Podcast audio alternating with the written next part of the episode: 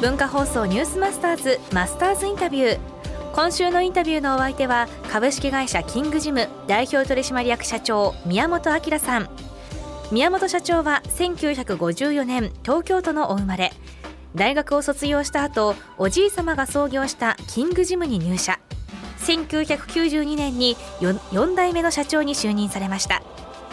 オフィスで働くビジネスマンなら誰もが使ったことがあるキングファイルやテプラ、アイデアあふれるヒット商品のルーツは創業者のおじい様にありました。初日の今日はキングジムの創業時とおじい様のお話です。創業90年、はい、キングジムのスタートというのをちょっと知りたいんですけど、スタ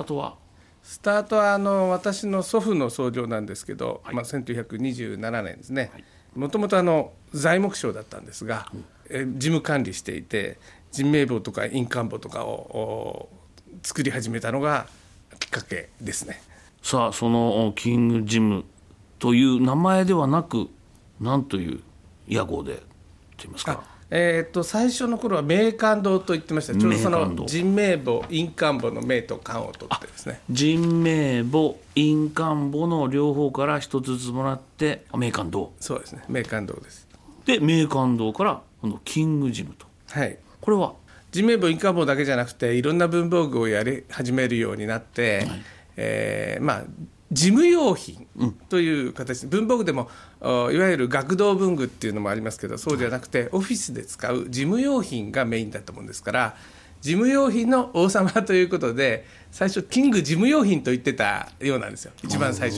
それ長すぎるので略してキングジム、そういうことになります。なんかボクシングのジムみたいな、ね、昔は随分間違えられたみたいな。そうですか。実際なんかキングジムというボクシングジムは実在したらしいんで、うん、そうですか。だから間違えられたって話よく聞きましたけど、はい、その創業者のおじい様になられますが、宮本栄太郎さんはどんなイメージまだ残ってますか？とにかく、ちょっと変わり者なんですけど、はい、商品開発が大好きで、はい、発明家というんですかね、はい、自称偉大なる発明家で、大体メーカーってそういうの多いんですよちょっと変わり者の。それは、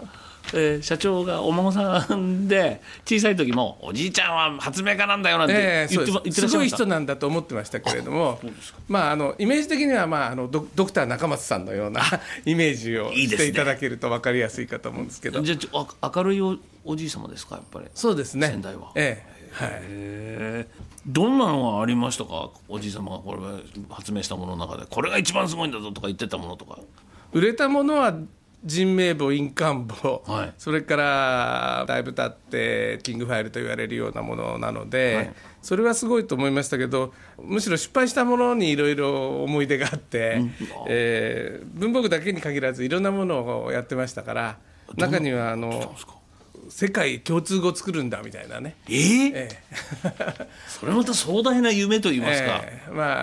私のおじいちゃん英語全くできなかったもんで、はい、それでアメリカまで行っちゃったりしたんですけれども、はい、困りますよね、当然ね、はいはい、でこれはいかんということで世界共通の文字を作ってしまおうというようなことをやってましたね。もちろんうまくいかないです、はい。ということで今週からキングジムの宮本社長なんですが、はい、キングジムの由来が事務用品の王様キングジムということで、いろいろなものを発明していくんですね。今週も皆さん、企業の中で何か悩めるものにパッとひらめくものがある、そういうお話がいっぱい出てきますんでね、今週1週間しっかり聞いてくださいよ。マスターズインタビューはポッドキャストラジオクラウドでもお聞きいただけます。先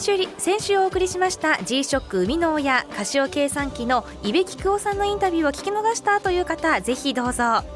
明日は宮本社長が大事にしている言葉とヒット商品ポメラについて伺います。文化放送ニュースマスターズインタビューでした。